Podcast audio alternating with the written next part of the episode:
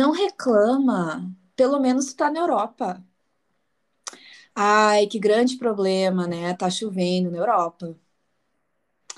Tu devia ser grata, pelo menos tu tem um emprego. Tanta gente gostaria de estar no teu lugar e tu reclamando. Podia ser pior. Então, gente, aqui quem fala é Mirella, sou psicóloga do Intercambiamente, e hoje eu estou aqui para conversar com vocês, junto com a Daniele, que também é psi do Intercambiamente, sobre um tema que eu acho que vocês já identificaram ouvindo as frases que eu acabei de falar. Positividade tóxica. uh, a gente sabe que esse é um tema que está em alta hoje, muitas pessoas estão falando sobre esse assunto, e a gente também sabe que esse tema é um tema importante, principalmente uh, a das pessoas que vivem no exterior, porque muitas vezes a gente acaba dando essa vida. a gente falar um pouquinho mais, eu quero falar sobre o Intercambiamente. É, o Intercambiamente é um espaço online que eu, a Dani e a Luísa criamos para estar tá falando sobre saúde mental, adaptação e vida no exterior, criando para as pessoas no exterior e estão buscando aí uh, formas de cuidar do seu bem-estar, da sua saúde emocional. A gente também trabalha com terapia online para brasileiros e brasileiras que vivem. Agora, tema. Você já vendo essas falas que eu acabei de falar, ou ao menos ouvindo elas? Muitas vezes dizer ou ouvir isso querer ser positivo, querer ver sempre o lado positivo das coisas, a gente acaba, ao fazer isso, a gente acaba invalidando a experiência das pessoas, ou sendo invalidados e não deixando espaço para as emoções desagradáveis. É isso aí, pessoal. Aqui quem fala é a Dani, psicóloga também do Intercambiamente. E como a Mirella falou, uh, esse termo agora está sendo bastante discutido, né? Está bastante aí nas redes.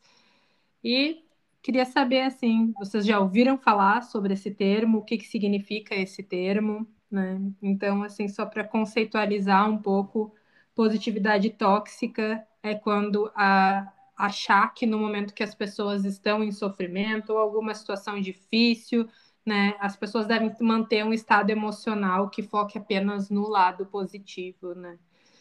Então, uh, né, aquela coisa de dizer, não, mas pensa pelo lado positivo, mas olha, tem tanta gente pior, poderia ter sido pior, né? Então, é mais ou menos nesse sentido, assim, né? E o problema da positividade tóxica é que ela acaba fazendo com que a gente ignore e não aceite as emoções desagradáveis, né? Como se emoções, emoções, pensamentos desagradáveis fossem algo ruim, que devessem ser evitados, reprimidos quando na verdade pensamentos e emoções desagradáveis, situações desagradáveis fazem parte da vida, elas não devem ser invalidadas, né?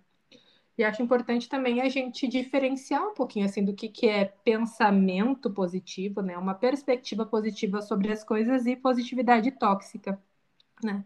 Principalmente uh, pensando que a gente, enquanto terapeutas, né, nós psicólogas do intercambiamente, a gente utiliza uh, as ferramentas da terapia dialética comportamental, né? Então, vão ter algumas ferramentas aí, como as estratégias de regulação emocional, uh, onde no, no qual, é claro, a gente vai se utilizar em alguns momentos de situações uh, de ferramentas que buscam aí olhar para o lado positivo das coisas, né? Desfocar a atenção do negativo, né?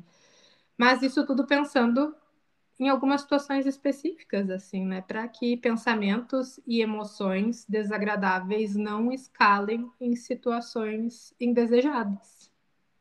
Perfeito. Diferença significativa entre a gente querer ter uma perspectiva positiva sobre as coisas, treinar a nossa perspectiva para os momentos que fazem sentido para nós, para aquilo que é importante, e reproduzir o discurso da positividade tóxica. É, quando a gente fala da DBT, da DBT, elas podem nos ajudar a regular os nossos comportamentos em algumas situações sociais, como trabalho, é, reuniões, apresentações que a gente faz, ou daqui a pouco na reunião com a família, que às vezes né, tem assuntos que são delicados, enfim, nos relacionamentos que a gente tem, é, a, companheiros, companheiras, ou amigos, amigas. Isso tudo, é, é, esses, essa regulação das emoções e trabalhar os nossos comportamentos, é importante ter, sim, uma perspectiva uh, que a gente treina para ter um olhar que vai buscar, sim, as coisas que são agradáveis na nossa vida. Isso pode nos ajudar também a não ficar ruminando pensamentos ou as coisas que a gente viveu de uma maneira que acaba potencializando o nosso sofrimento. Então, é importante, sim, a gente estar tá trabalhando dentro dessa perspectiva, mas isso é diferente da gente reproduzir um discurso de positividade tóxica.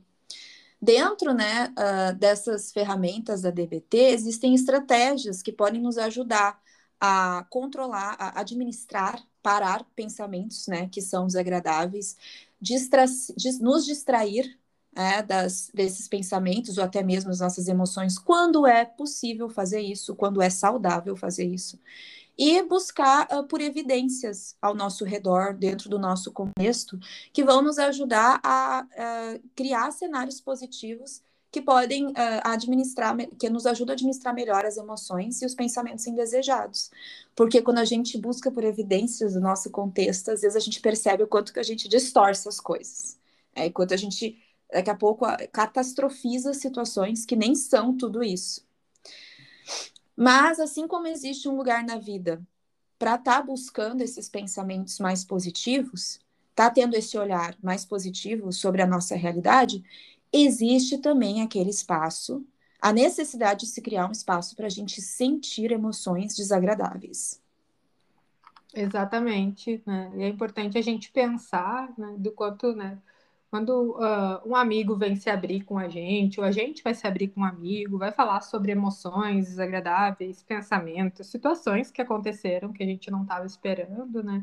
Quando a gente está contando alguma coisa que nos causa um certo desconforto, né? A gente às vezes não está esperando que as pessoas uh, digam para a gente, olha, o quanto que a gente deveria ser grato pelo que a gente tem, né? A gente está esperando ser acolhido, a gente está esperando compaixão, né? Está buscando ser escutado, aceitação, né? Então, de pensar assim um pouquinho nisso, assim, forçar pensamentos positivos nessas situações às vezes não abre espaço para poder lidar com o desagradável que faz parte da vida também né? E aí uh, acaba que essas emoções ficam anuladas, enquanto que não, todas as emoções, sejam agradáveis, desagradáveis, neutras, elas são ok de serem sentidas, né? Tu pode querer chorar, tu pode sentir raiva, tu pode expressar o quão triste tu tá com alguém e tá tudo bem, né? Se nós pensarmos que não tá tudo bem sentir o que quer que seja, né? Uh, algumas emoções vão ficar de fora aí né? Então acho que é interessante assim a gente pensar de que talvez também só olhar para o lado positivo das coisas a gente estaria se movendo de um extremo ao outro, nega né, os as emoções e os sentimentos e os comportamentos e situações desagradáveis e vai para o outro polo, né? Acho que tem bastante coisa aí entre um polo e outro, né? Não é preto no branco, não é tudo ou nada, a gente não é uma coisa ou outra, a gente pode ser as duas, e na maioria das vezes a gente é as duas. Inclusive, se a gente for aí fazer um, uh, uma escala e anotar como a gente se sente desde que a gente acorda até a hora que a gente vai dormir, tu vai ver que não tem só emoções agradáveis nem só desagradáveis. A gente vai sentir as duas coisas o dia inteiro, a gente muda o tempo inteiro, é preguiça, é empolgação, é raiva, é tristeza, é saudade, é medo é um monte de coisa, assim, então não é só uma coisa nem só outra, a gente pode sentir as duas e tem lugar para as duas. Isso, perfeito.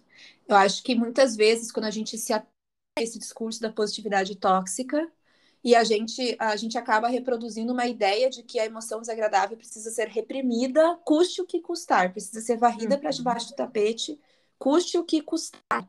E essa lógica pode ser perigosa. É, porque, como a Dani falou, ela deu um exemplo perfeito. Num dia, a gente muitas coisas é, desagradáveis e agradáveis. Então, é importante a gente estar tá, uh, vivendo isso. Toda emoção tem uma lógica. Precisa ser sentida, vivida, validada. Mas isso não precisa necessariamente refletir no nosso comportamento, nas escolhas que a gente faz para a nossa vida, é, no nosso dia a dia, principalmente pensando a longo prazo. Porque às vezes essas emoções, por mais que elas tenham um fundo de verdade, ou daqui a pouco um, um motivo para existirem, elas nem sempre vão estar de fato uh, atreladas à realidade. E é por isso uhum. que é importante a gente estar tá olhando, processando, compreendendo e depois, quando possível, questionando, revisitando. E, e aí tá sempre atrelando o nosso comportamento a essa reflexão sobre o que a gente sente e não já sentir e agir. E aí, por, por isso que muitas vezes a gente vai estar, tá, uh, quando, né, uh, respondendo de maneira muito rápida as emoções, a gente daqui a pouco vai estar tá agindo de maneira né, uh, injusta ou até mesmo uh, não, não de acordo com aquilo que é importante para nós a longo prazo. Quanto mais a gente processa as nossas emoções, maior a possibilidade da gente administrar o nosso corpo de maneira saudável, a nosso favor, pensando naquilo que é importante para nós. Uhum. É importantíssimo isso, né? E pensando um pouco nisso, assim, a gente pensou em algumas dicas mesmo para tentar entender como uh, não ser uma pessoa, né, que aí uh, é positivo tóxico ou uh, não uh, como lidar com positivos tóxicos também, né, assim, né? Então a primeira dica, assim, para toda e qualquer situação, não só para essa, mas para essa em especial é escutar, né, quando alguém está trazendo um sofrimento ou quando a gente está trazendo uma situação difícil, a coisa que, a gente mais espera é ser escutado, né? Então, de poder escutar, não assumir que tu sabe tudo né? Não tornar a conversa sobre você. Isso é muito comum, às vezes a pessoa diz: "Ai, eu tô triste porque eu perdi alguém que era muito importante". Daí o outro que está ali no papel da escuta acaba dizendo: "Ah, mas quando eu perdi tal, tal, tal coisa", e se torna a partir disso a conversa sobre o outro e não sobre a pessoa. É importante trazer experiências, trocar experiências, mas às vezes o outro só está querendo ser escutado, querendo aí dar vazão para o que ele está sentindo, para o que ele está pensando. Às vezes o próprio fato só da pessoa falar, ela consegue organizar o que ela está sentindo, nomear o que ela está sentindo. E isso é importante. A gente, quando fala, faz isso também. Então, para ambos os lados, assim, acho que a primeira dica sempre é escutar. Escutar e respeitando essa história do outro. Às vezes, a minha história, que é semelhante, vai ajudar. Mas aí eu posso perguntar se esse outro está interessado em ouvir, né? Ou se ele, na realidade, só quer botar para fora e deu. Ele não quer dicas, ele não quer soluções. Eu super entendo que, às vezes, ali na hora que a gente está escutando, a gente pensa numa coisa e na hora a gente quer falar, porque a gente acha que vai ajudar. É, às vezes, até mesmo, a gente acaba reproduzindo esse discurso da positividade tóxica, porque a gente não sabe o que falar. E aí fala qualquer coisa que vem na cabeça. Ou com, logo puxa o assunto para nós e as nossas experiências. Mas isso nem sempre vai ser uh, acolhedor para quem está sofrendo, para quem está falando, né? Com, compartilhando sua história. E por isso que é importante tentar escutar sem tornar isso sobre nós ou comparar nós sentimos com coisas semelhantes. Uhum. E aí entra a vida de quem vive no exterior, né?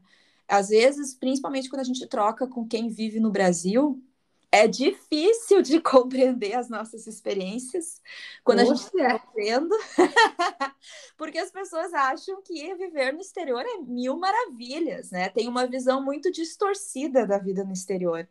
E, é, é e, e é, como a gente já falou, né? Tem um vídeo que nós produzimos em parceria com a Kiwi Education, é só vocês acessarem o arroba deles, para vocês verem, onde a gente fala um pouco sobre essa positividade tóxica, principalmente para quem vive no exterior.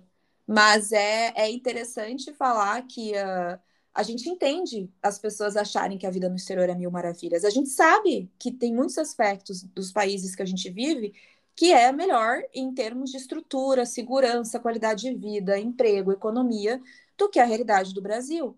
Mas isso não impede que a gente sofra. Isso não impede que a gente não vá ter dias difíceis. E às vezes, justamente por estar se adaptando a um país diferente do nosso. Hum. Uma segunda dica que eu posso dar também, uh, compartilhando na listinha de dicas, é uh, a gente repensar quando a gente está escutando alguém e a gente fica muito desconfortável quando essa pessoa demonstra emoções desagradáveis. Por que, que a gente fica desconfortável? Por que, que na nossa sociedade a gente tem essa dificuldade de acolher a dor do outro? Quando a gente, nos nossos sente essa mesma, essas mesmas emoções desagradáveis e gosta. Uhum. Eu lembrei até de um vídeo que tem da Jojo no YouTube que diz bateu, doeu, pega que é teu, né? Que é um pouco disso assim, né?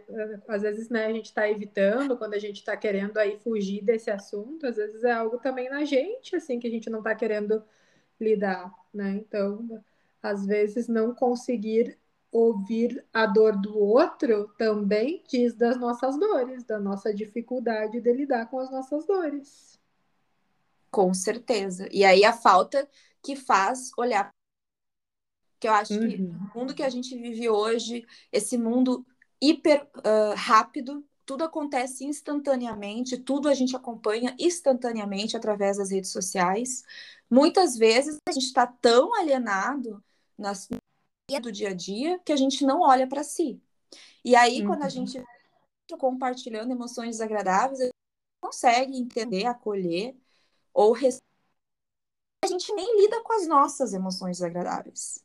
Como a gente empurra para debaixo do tapete, a gente acaba projetando nesse outro e querendo que ele faça o mesmo. Às vezes não é nem consciente, é um processo bem inconsciente que a gente nem percebe que a gente está reproduzindo.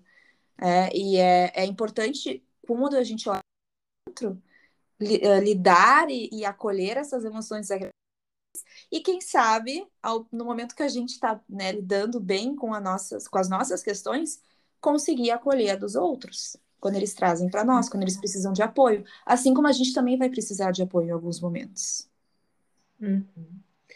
E uma outra questão importantíssima, assim, não, uma dica é não se preocupe também em não saber o que dizer, né? Às vezes a gente tem essa ideia, assim, é uma condição humana também, né? O outro tá com dor, a gente queria acalmar, a gente queria fazer a dor passar, né? Pensar na dor física, quando a criança cai se machuca, a gente levanta a criança e quer já uh, limpar a ferida e quer dar um jeito, né? Quando alguém tá passando por uma situação, a gente quer tentar ajudar, o que, que eu faço? Se está faltando dinheiro, eu te empresto dinheiro, eu faço uma coisa, eu faço outra para tentar diminuir o desconforto da situação, né? Então, essa preocupação de saber o que fazer, o que dizer para diminuir a dor do outro, né? A intenção, a função desse comportamento pode ser uma função super boa, mas as, nem sempre a gente sabe o que dizer e nem sempre a gente tem o que fazer, assim. Então, né, às vezes a preocupação de saber o que dizer, de ter algo a dizer, faz com que a gente diga algo que não cabe no momento, que não faz a dor passar, que pelo contrário potencializa a dor, faz a pessoa acreditar que ela não deveria estar sentindo isso, que isso é um problema muito pequeno perto dos problemas do mundo. Então acaba tendo um efeito reverso do que de repente a gente está buscando na tentativa de falar qualquer coisa, de falar alguma coisa que tu acha que está aliviando, mas na verdade não está. Assim, né, de conseguir também uh, ter esse discernimento tá tudo bem não saber o que dizer e não saber o que fazer. Inclusive, tu pode ser honesto, dizer, olha, eu não tenho ideia do que tu tá passando, eu nem sei o que te dizer, mas saiba que eu tô aqui para te escutar, né? Daí a gente coloca a primeira dica ali em ação e diz assim, estou aqui para te escutar, pode falar, pode se abrir, estou aqui, se tiver algo que eu possa fazer, né? Então, de poder acolher desse jeito também, assim, né? Fique à vontade para pontuar se você acha que tem algo que eu posso te ajudar. É, uhum. Deixar isso claro para a pessoa. Às vezes, até mesmo uh, a, disponi a disponibilidade para escuta é algo que já ajuda muito. É agradecer. Nossa, eu fico muito feliz que tu confiou em mim para me contar isso. Eu, sinceramente, não sei o que te dizer, porque é uma coisa que eu nunca vivi ou que eu não faço ideia do que como te ajudar, mas me diz se eu puder fazer alguma coisa, né? Deixa a pessoa confortável para pontuar. Uhum. E acredito que também na nossa última dica ela vai um pouco de encontro com isso e com a nossa primeira dica sobre uh, poder escutar, né? Que é ter, ter cuidado com a forma como tu interage com as pessoas, né? Tentar perceber as coisas também a partir da perspectiva de vida da pessoa que está falando. Afinal, quando a gente está falando das nossas dores, a gente, a gente busca isso, né? Que a pessoa aí calce os nossos calçados, assim, né? Então, uh, acho que mais do que qualquer coisa, isso é, é, o mais importante, assim, né? Tentar olhar a coisa uh, no, num contexto que talvez não seja o teu contexto, que seja do contexto da pessoa, com as experiências da, da pessoa, com os fatores pessoais da pessoa influenciando na situação, assim, né? E como a Mirella falou, assim, né, de perguntar o que, que a pessoa quer, né, se, ela, se existe algo que tu possa fazer para melhorar, para ajudar a pessoa, né, ao invés de assumir, às vezes, que tu sabe o que é melhor ser falado ou dito, assim, né, acho que tudo repousa na escuta e na forma como a gente se posiciona nessas situações, né? E acho que a empatia também ajuda bastante, né? Se questionar se fosse na tua situação, como que tu gostaria que te acolhessem? Como que tu gostaria de ser acolhido? Será que tu gostaria que te acolhessem a pessoa trazendo uma história semelhante e ficasse falando um tempão sobre a história ou a pessoa te escutasse, né? De conseguir também entender como que tu espera ser acolhido, né? Quando a gente consegue exercer a empatia, fica mais fácil também de não entrar nesse ciclo da positividade tóxica. E às vezes até ser positivo, mas não ser positivo tóxico. Isso. Perfeito. E é, às vezes, a, a, empatia ajuda muito nesse sentido, porque a gente fica mais uh, acolhedor à dor do outro e também a entender como esse outro quer ser acolhido, porque muitas vezes o que é a, a que é uma demonstração de afeto não é para o outro. E às vezes o que não é uma demonstração de afeto para mim é para o outro. E o único jeito de saber é conversando, perguntando. É não já uhum. assumir de cara o que, que tu acha que é o melhor, uh, mas conversar com esse outro e escutar esse outro do mesmo jeito que tu gostaria de ser escutado é, e uhum. ser compreendido. Uhum. Eu fiquei pensando até assim, uh, em qual foi a última vez que eu tive um positivo tóxico, alguma experiência assim aqui no exterior, né? Que acho que acontece bastante, né?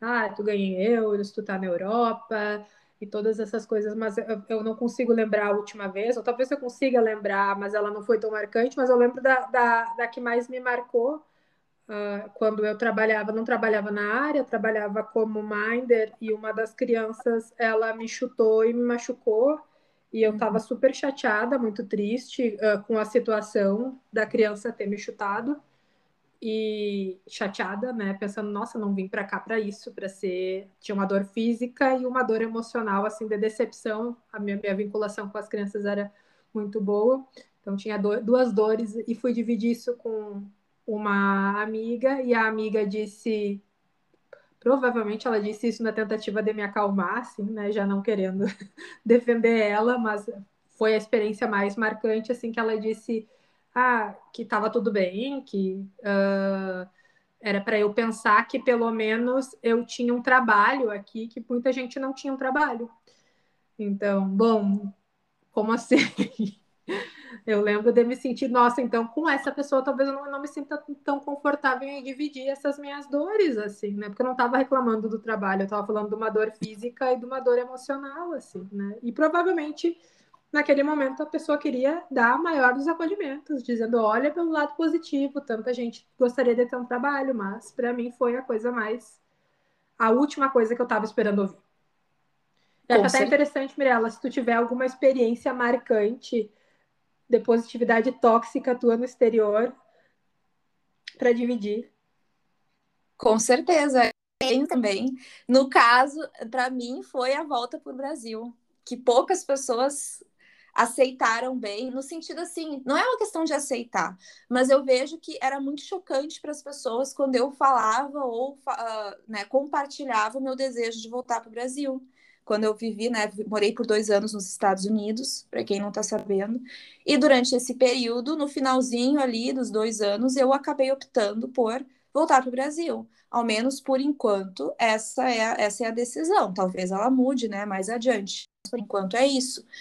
E uh, eu lembro que para as pessoas era chocante, porque para elas por que, que raios eu quero sair dos Estados Unidos? Estados Unidos é maravilhoso, os Estados Unidos tem emprego, os Estados Unidos tem dinheiro, os Estados Unidos isso, aquilo, é seguro, nananana. Claro, e é verdade, eu não, eu não, eu entendo perfeitamente, eu entendo por que, que as pessoas se chocam. Eu acho até esperado para as pessoas se chocarem, mas eu percebo que até mesmo pessoas próximas de mim, que têm uma visão um pouco menos deturpada da vida no exterior, também tinham dificuldade de, de compreender ou até mesmo né, acolher essa, essa minha decisão. Algo assim que aconteceu com poucas pessoas, né?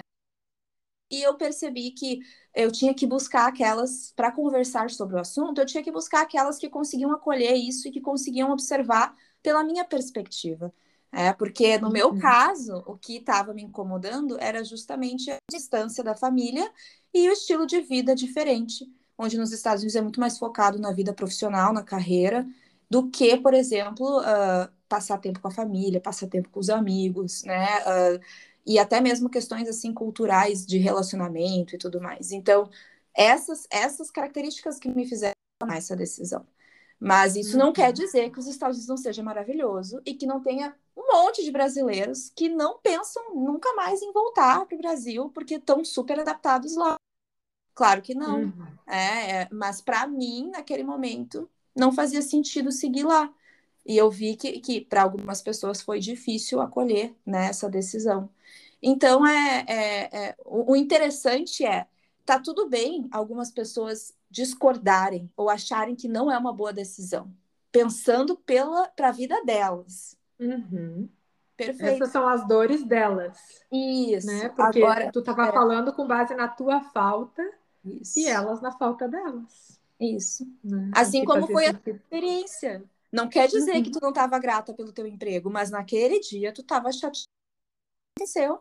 E tu precisava uhum. processar isso, expressar isso.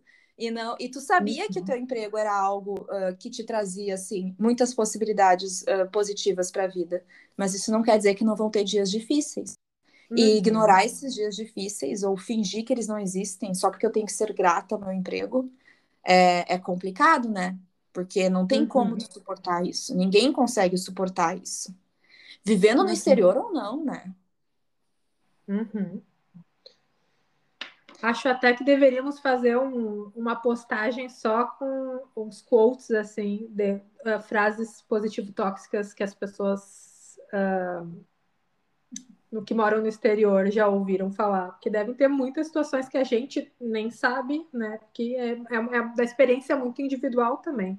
Né? Essa era a minha dor, aquela era a dor da Mirella, de voltar para o Brasil, de, de, se conectar com a família, né? A dor dela, na, a dor dela naquele momento estava mais relacionada com uh, a cura da dor dela estava no Brasil e não estava no exterior, né? E eu imagino que devam ter outras dores aí que às vezes são né, pautadas nas nossas escolhas também e que a gente não tem ideia, mas que às vezes é difícil de ouvir Assim como deve ser difícil de acolher, para o outro acolher também quando é uma dor que ele não entende, que ele não sabe processar, que ele não sabe como ajudar. Né? Isso, isso é importante, às vezes, só ouvir. Né? Eu, o que, que eu esperava nessa situação? Eu esperava só ser escutada, dizer, nossa, você machucou? tá doendo? Como é que tu tá? Como tu tá se sentindo?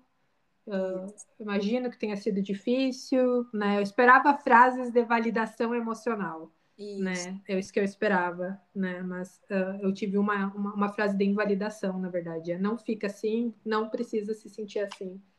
Tem, tem dores maiores do que essa. Isso. E quando a gente traz esses exemplos aqui, né? Não é para pensar assim, ai meu Deus, que horror. Quem faz isso? É. Porque todos nós, em algum momento, fazemos isso. Eu também já reproduzi frases assim na hora de acolher alguém, sabe? É, a, a positividade tóxica está em todos nós. Alguns mais do que os outros, é, mas uh, é, é, algo que todos nós temos o potencial de reproduzir.